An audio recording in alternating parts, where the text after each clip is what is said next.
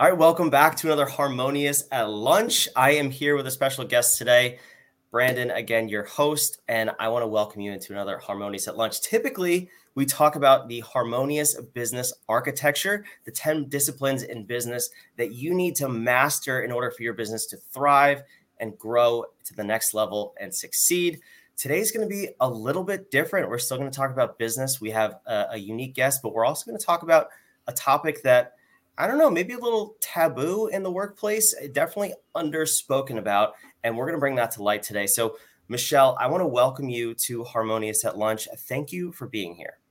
Oh, thank you so much for having me, Brandon. I certainly appreciate it. Yeah, I'm excited to dive in here. So, mm-hmm. give me a little bit about your background um, and then ultimately what brought you into working for yourself. Sure. Well, my name is Michelle Steiner. I am a disability writer, photographer, and paraeducator on the side, but I also work as um, a paraeducator in a school. And part of what brought me into uh, my job that I do for a blog and, and photographer is I have always had a passion for writing ever since I was young. And uh, I finally I took the advice of a friend that to talk about writing uh, and I had some disability articles published uh, about some of my issues with having a, my own learning disability. And I was offered a scholarship about four years ago when COVID happened uh, for for an agency that gave away uh, uh, scholarships for disability uh, for artists that had disabilities and to be able to create however they create art and for their supplies. And I decided, well, why don't I start a blog with this? And I started a blog called Michelle's Mission. And it started out just as a, a blog where I talked about my life with having a learning disability and posted a few of my pictures that I take on my walks because I'm unable to drive. And I I enjoy doing that. I had a lot of uh, great feedback from that. I definitely uh, liked that. And this summer, I decided whenever I was going to renew that, that I wasn't going to go with the, the company I was before. I used a different one because I wanted to create a little store that I was able to uh, be able to have my artwork for sale. And I also created a, a disability forum where people with disabilities can connect as well. That's awesome. So I, I want to ask about all mm-hmm. of that. It's, it's an amazing sure. story, but I'm curious if we go all the way back, what was the, the beginning of life with a disability? How, how soon in your life uh, did you know you had this or were you diagnosed? I was diagnosed with a disability very early in my life. I was diagnosed in kindergarten. My kindergarten teacher noticed that I was struggling uh, academically and socially, especially in math. That was always our biggest thing. It was really clear I wasn't going to be a mathematician whenever I was five years old. And that's when uh, I got diagnosed. And from that point on, it became just a way of life for me. I don't remember very much of my life before that and I had uh, accommodations and I had specialty instruction all the way throughout high school. And I also had a lot of people uh, that, that tried to limit me. I had a teacher that told me that they didn't think I could go to college. So it, school was a real struggle for me um, in, in both ways but I didn't listen to them. I uh, decided that I was going to go on to college and I had support. I found a wonderful agency called um, Office for Vocational Rehabilitation, and they paid for my testing. And uh, all throughout my college, I was able to graduate debt free. And I can just remember, though, even there was some a, a lot of limitations and stigma with that. Uh, whenever I had to get the, in order to get the accommodations, I had to get tested for a learning disability again. And the psychiatrist that tested me told me I wouldn't go beyond a community college. Hmm. And there was still that stigma that, that just existed that, that using those services was cheating and that I would have limited job choices because of that. Wow. Yeah. And, and we've, so on a couple recent episodes, mm-hmm. um, we've talked about imposter syndrome. Um, mm-hmm. We've talked about overcoming your fears and really just things that are present day to day in owning and running a business. So, yeah, this is a show about business, but at the end mm-hmm. of the mm-hmm. day, at, at, What If, we talk about mind, body, and business. This yeah. is obviously very much uh, mind and body, but it's so important. So, as you're being told all these things and believing them your whole life, how how much did it take to overcome those thoughts and jump into the world of business? Because I'm sure you were told you were told you wouldn't even go to college. Like, did it even come up? Did it? Did people tell you you couldn't go into business for yourself? A lot of people didn't think that I could uh, do a lot of that. I mean, people did encourage me. I think whenever certain things were working out, like at jobs, they said, you know, you might want to consider this business. And some of that sounded like a nice idea, but it just didn't seem like the right fit for me. Oh. And I can remember just a lot of times people telling me, uh, even when I had to go back, I thought, oh, I maybe I want to go back to grad school. And I had to, the testing to get the accommodations, I had to get tested again. And once again, the psychiatrist they put on there, okay, she has her bachelor's degree, but she, when I said that I was interested in writing news reports or uh, photography, or, or there was a bunch of other things that I put down that I want to do, they said after my testing I couldn't do that. So I don't think they had. Uh, a lot of people didn't think that I could do this, and or uh, anything that involved uh, beyond us skilled or semi-skilled work.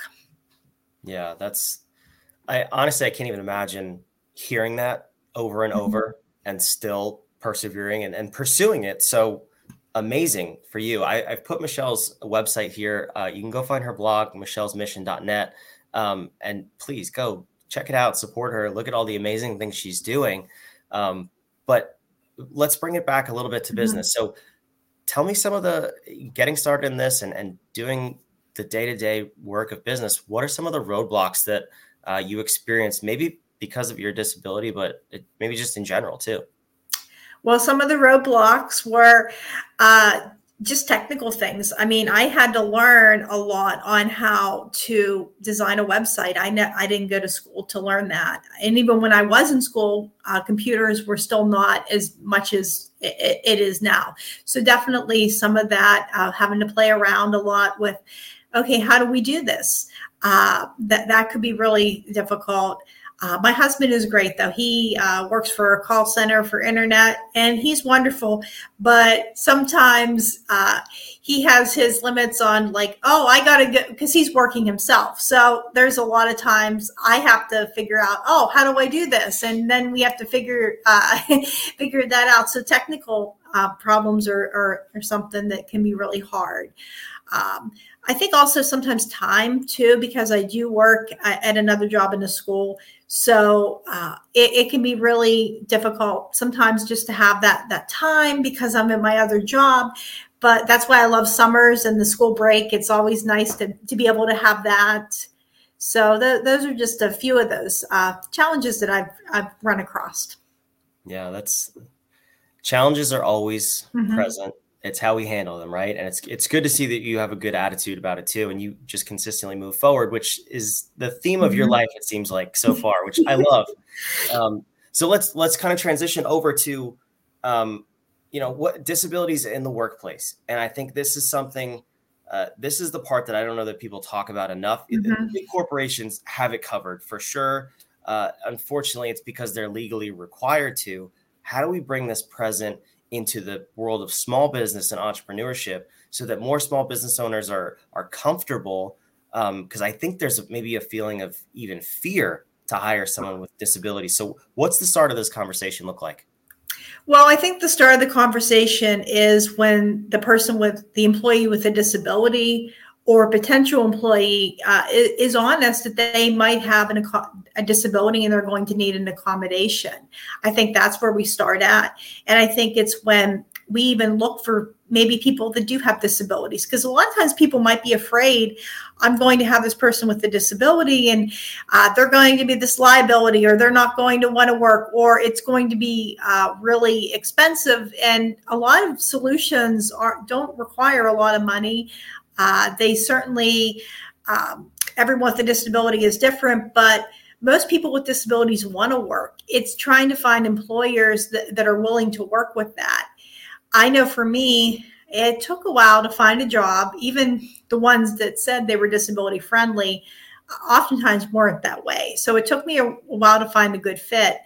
And it also took me a while to be able to ask for accommodations in uh, in a way that I was able to get the results I wanted because I think when you first start out uh, learning to ask for accommodations is a skill and you want to go in and you want to be professional but you also and be nice but you also need to go in getting the results and maintaining a working relationship i think i think that's the big thing i know whenever i ask for accommodations i i'm, I'm pretty honest i will go up to the the principal or the supervisor i'm working with and I'll just explain the situation that I have a learning disability. Please do not give me math. and yeah, or please do not, you know, this is what I can do. And for for the most part, uh, people are understanding about that. They understand uh, the kids are slowly learning this year. Do not ask Mrs. Steiner for help with math. I, I can't do that, but I can help out in other areas. And I think it's when you're able to just go in calmly, get a quiet time uh, to, to talk about it. That's also helpful too. I, I always find it's better to be honest because a lot of times people can't see my disability. And that does give me a privilege when I walk through for an interview or I walk into a room uh, with a job. But if I don't speak up and say that I have a math disability, and they put me with the student and the, the expectation is i'm going to help them with their their math i'm not going to be able to perform to that standard so i think it's just very important to be uh, open and honest about what you can and what you're not able to do and i also think it's important to get things in writing i can remember when i was asking for accommodations uh, at a new position i made sure that i put things in an email to my boss so that way it's in writing what I need.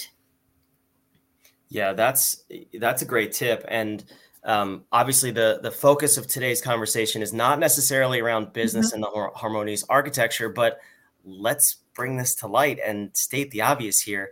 One of the areas that we talk about, the R in harmonious, is risk mm-hmm. and defense. We yep. talk about legal protection, and that goes both ways. Mm-hmm. It's for the employer and for the employee. And in your case, what you're saying is absolutely correct is put things in writing uh, you know asking for those accommodations making sure your insurance policies are up to date mm-hmm. and, and, cover whatever the environment is yep. that is that's really the, the area of the architecture that we're talking about today now i want to also ask you because i think mm-hmm. um, you hit on a, a, number of things and this is this is just mm-hmm. a short talk we don't have the time to completely dive into it um, but you said something that i want to just bring to light and and put away as soon as i talk about it and you said disabilities are liabilities. That's how people tend to think about them. Yes. Uh, and I know you know this. That's a terrible mindset to have. We can't we can't be thinking that way as as employers.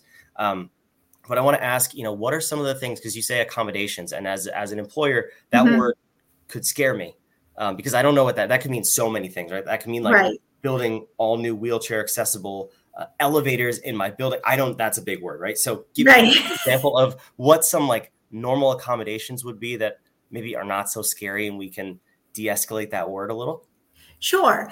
I think it's what the, the person might need. I work for an office where I couldn't uh, put holes in uh, the, the, documents. So we they they had an automatic hole puncher. That was one of the ways because with my visual perception, I couldn't do it. But we have a copier at work that I, I don't need that because you can do it on there.